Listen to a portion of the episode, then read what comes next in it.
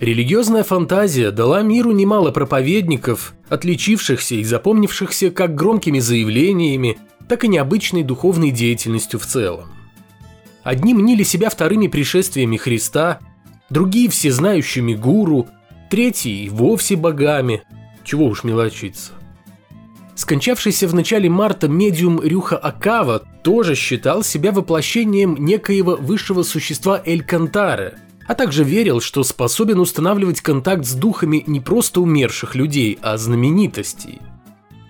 Великое просветление, почти как у Будды, произошло примерно после 14.00 23 марта 1981 года, когда Акава грелся под теплым весенним солнцем, размышляя о своей жизни. В скором времени с ним вышли на связь такие авторитеты, как Будда, Моисей, Конфуций и Христос. На основе их откровений и собственных духовных наработок японец создал в 91 году целый культ, который назвал «Счастливая наука». Ему будто бы также удалось побеседовать с духами Сократа, Исаака Ньютона, Авраама Линкольна, Махатма Ганди и других. Не остановившись на этом, Акава заявил, что связывается с духами-хранителями известных и богатых людей – Дональда Трампа, Владимира Путина и почему-то Фредди Меркьюри – и не просто связывается с ними, а направляет их. Помимо этого, Акава активно занимался предсказаниями. Он уже напророчил скорую войну Северной Кореи и России, посещение Архангелом Гавриилом Бангкока и контакты с инопланетными цивилизациями уже через каких-то несколько сотен лет. А может и раньше. Книги Акавы с проповедями скончавшихся гуру, а также с его собственными трактовками счастья и советами о том, как достичь духовной гармонии, продавались миллионными тиражами. В 2009 году Акава основал политическую партию, с помощью которой намеревался создать в Японии религиозное правительство. Оно, по задумке учителя, должно было вести японское общество к процветанию, одновременно сдерживая Китай и ограничивая в правах сексуальные меньшинства – Свою высшую цель Рюха Акава видел в том, чтобы принести всему человечеству истинное счастье. Он умер в возрасте 66 лет от остановки сердца. И точно так же, как и все остальные пророки до него, японец охотно разбрасывался предсказаниями направо и налево, но при этом не сумел предвидеть даже собственную смерть. Сын Акавы называл отца аферистом, а все, о чем тот рассказывал, ложью, чепухой и пустой болтовней. Теперь, надо думать, в куларах культа идет ожесточенная борьба за наследие японского медиума, на что недвусмысленно намекает полное молчание о смерти Акавы на сайте счастливой науки, чтобы не смущать адептов раньше времени и подготовить их к появлению нового просветленного пророка. Шоу должно продолжаться. Вероятно, то же самое говорил в свое время Акаве дух Фредди Меркьюри, но японский гуру не понял значения этой фразы применимо к его культу. Тем временем в Детройте суд приговорил к тюремному заключению 61-летнего католического священника Джозефа Бейкера за сексуальное насилие над второклассницей католической школы Святой Марии в Уэйне, штат Мичиган. Бейкер являлся настоятелем прихода при учебном заведении и надругался над ребенком в помещении церковной ризницы.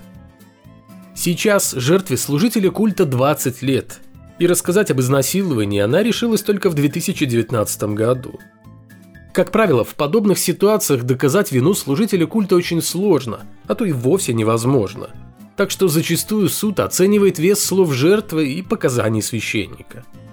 Так было и в деле Бейкера, которого защищали учителя и сотрудники приходской школы, утверждавшие, что никто бы не отправил девочку одну в приходской храм для участия во внешкольной религиозной программе. Однако ключевым свидетельством против священника стала запись его разговора с отцом жертвы – во время беседы, имевшей место в 2019 году, служитель культа признал выдвинутые против него обвинения и извинился за свои действия. Суд посчитал это достаточным доказательством вины Бейкера и назначил ему наказание в виде лишения свободы от 3 до 15 лет с отсрочкой тюремного заключения на 140 дней. Здесь, наверное, следовало бы как-то прокомментировать новость об очередном севшем за растление несовершеннолетних служителей культа – но, признаться, добавить что-либо к уже сказанному в предыдущих выпусках нечего.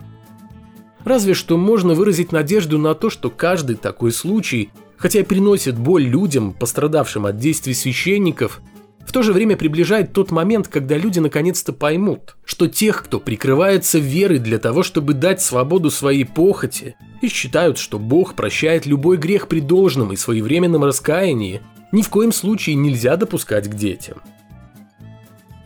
В 2022 году в Германии был опубликован отчет о фактах сексуального насилия в отношении несовершеннолетних в епархиях Мюнхена и Фрайзинга с 1945 года.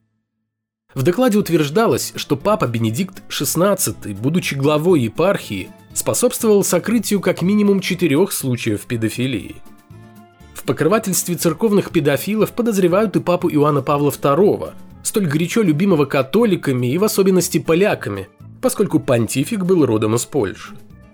Но, похоже, пришло время пошатнуться и его духовному авторитету. Причем за разоблачение почившего главы Ватикана взялись сами поляки. История взаимоотношений короля Вайтылы, будущего папы римского Иоанна Павла II со священниками-педофилами, практически идентична истории Йозефа Ратцингера, будущего папы римского Бенедикта XVI. Журналист Мартин Гутовский в опубликованном в начале марта расследовании утверждает, что в 60-70-х годах в Айтыле было известно о том, как развлекаются служители культа из возглавляемой им епархии. Однако он предпочел замять сексуальные скандалы с участием божьих людей, дабы не подставлять под удар религиозную организацию. В самой церкви папу Иоанна Павла II представляют как активного борца с церковной педофилией который ничего не знал о грехах своих подопечных и тех служителей культа, с кем он контактировал на протяжении всей своей духовной карьеры. Однако журналистское расследование, основанное на рассекреченных документах советских спецслужб и беседах с непосредственными участниками и свидетелями событий полувековой давности, в том числе и с жертвами служителей культа, показывает, что папа, а тогда еще только епископ, прекрасно знал о процветающей в его епархии педофилии но защищал не детей, а священников, которых никак не наказывал, а если и предпринимал что-то, то просто переводил попавшихся на растление несовершеннолетних в другие приходы. Туда, где об их сексуальных предпочтениях никто ничего не знал. Например, в 1972 году Войтыла поспособствовал переводу священника Болеслава Садуся в один из австрийских приходов, где тот занялся изучением влияния технической цивилизации на детскую психику. В действительности же Садуся сослали от греха подальше, поскольку он прославился тем, что приставал к детям, и дело едва не дошло до расправы со стороны возмущенных родителей. Вскоре после этого случая за педофилию был арестован священник Евгениуш Сургент. Гутовский утверждает, что король Вайтыла знал о похождениях Сургента и просил всех, кто доносил на него, не сообщать никому за пределы епархии – но, видимо, не успел избавиться от мозолившего глаза педофила просто потому, что вскоре Сургента арестовали. Просидев полтора года, он вышел по амнистии и с божьей помощью, и, видимо, не без участия Вайтылы, прослужил в церкви еще очень долго, до самой своей смерти в 2008 году. В качестве благодарности от религиозной организации, которую Иван Павел II самоотверженно выводил из-под ударов, под которые ее подставляли педофилы в сутанах, король Вайтыла был канонизирован в 2014 году. И если информация польского журналиста когда-то будет подтверждена на официальном уровне, то скончавшийся в 2005 году Папа Римский станет, вероятно, первым святым католической церкви, которого можно будет назвать святым покровителем всех священников-педофилов. Гораздо более интересна судьба памятников Иоанну Павлу II, почитание которого уже давно, особенно в его родной Польше, переросло в настоящий культ личности. Тем более любопытно, какие последствия развенчания этого культа ожидают саму религиозную организацию, имидж которой в последние годы и без того серьезно пострадал от действий многочисленных священников-педофилов. И если окажется, что самый главный святой католической церкви был по меньшей мере двуличным лицемером, то Ватикана и действующего Папу Римского ждут не самые светлые дни – в ногу со временем идет не только англиканская церковь, готовая признать гендерно-нейтрального бога, или немецкие католики, согласившиеся благословлять однополые пары, но и последователи индуизма.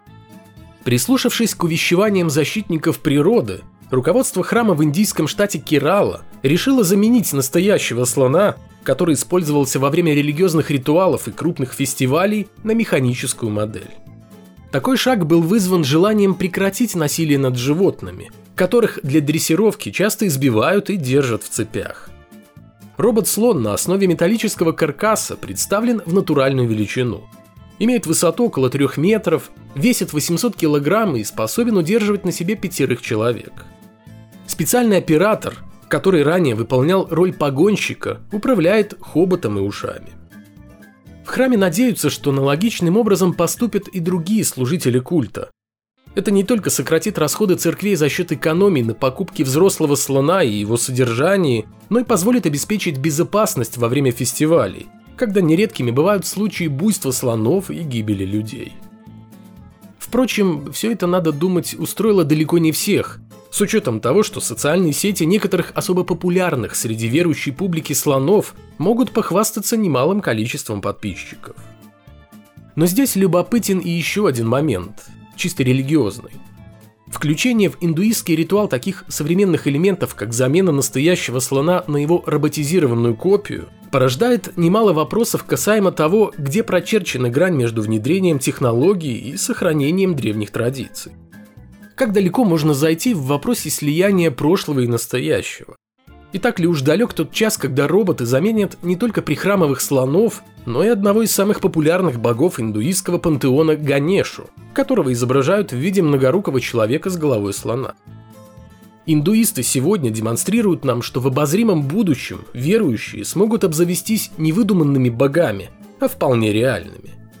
Для этого достаточно изготовить механическую копию бога, а все остальное сделает искусственный интеллект, который возьмет на себя роль бога. Прямо сейчас он занят сбором и анализом содержащейся в интернете информации. Модерирует социальные сети, поисковые системы, транскрибирует аудиозаписи, создает, улучшает, сортирует изображения, переводит тексты, пишет музыку и даже играет в придуманные людьми игры. Некоторые языковые модели, созданные на основе искусственного интеллекта, уже демонстрируют неплохие результаты. Они умеют не только поддерживать диалог, выдавая себя за людей, но и дописывать начатые человеком тексты и даже создавать новые. Однако нынешние разработки в области искусственного интеллекта все еще очень примитивны. Ни один чат-бот не способен думать в фоновом режиме, то есть тогда, когда он не занят общением. Но, полагаю, решение этой проблемы лишь вопрос времени. В 2017 году в Японии создали робота, который заменяет священника на буддийских похоронах. Услуги искусственного интеллекта, выполняющего функции служителя культа, стоят в 4 раза дешевле, чем услуги настоящего монаха. Тогда же в Германии в одной из церквей Виттенберга установили робота-священника, в обязанности которого входит благословение верующих и чтение отрывков из Библии. Робот предлагает выбрать голос и тип благословения, после чего поднимает руки вверх, произносит «Да благословит и защитит тебя Бог» и зачитывает цитату из священного писания, которую к тому же можно еще и распечатать. Робот четко выполняет поставленную перед ним задачу. Не страдает лицемерием, не носит часы бриге и не оправдывает владение дорогущим внедорожником тем, что в стране неровные дороги. Возможно, именно за это его и полюбили прихожане немецкой церкви. Вездесущий представитель РПЦ Вахтан Кипшидзе поспешил заверить, что вопреки мнению отдельных фантазеров, у искусственного интеллекта не получится подменить общение со священником. Я же думаю, что Кипшидзе совсем недальновиден, и в будущем нейросеть сумеет оставить за бортом не только служителей культа. Когда люди научатся создавать искусственных собеседников, которые, впрочем, будут не только болтать с ними в интернете, но и оказывать реальную помощь, не предложит ли какая-нибудь организация по внедрению искусственного интеллекта в повседневную жизнь наподобие того, что сделали защитники животных в Индии, использовать в храмах не просто макеты божеств, но и языковую модель, которая сможет полностью смоделировать поведение того или иного бога. Представьте, что в один прекрасный день христиане приходят в храм, а там на кресте висит механический Иисус, который не только отпускает грехи, но и ведет доверительные беседы с каждым верующим с глазу на глаз круглосуточно сыпет не только библейскими фразами, но и собственными мыслями, появившимися благодаря анализу сотен и тысяч религиозных книг. И это будет забавно, поскольку наука, всегда сомневавшаяся в необходимости Создателя для объяснения и появления, и существования нашего мира, сможет дать живущим в иллюзиях верующим того самого Бога, пообщаться с которым они так хотели на протяжении многих тысячелетий. Что, впрочем, еще раз подтвердит и без того хорошо известную истину о том, что Бог не создавал людей, а все было с точностью да наоборот. А вот так видит проповедь механического Иисуса, снабженного искусственным интеллектом, сам искусственный интеллект. Я просто загрузил описание робота Христа, читающего проповедь в храме, в популярный бот для создания изображений. И вот что вышло – Похоже, искусственный интеллект уже сейчас очень хорошо представляет себе то, как, возможно, будут проводиться религиозные службы в ближайшем будущем. Если, конечно, религия к тому моменту не вымрет окончательно.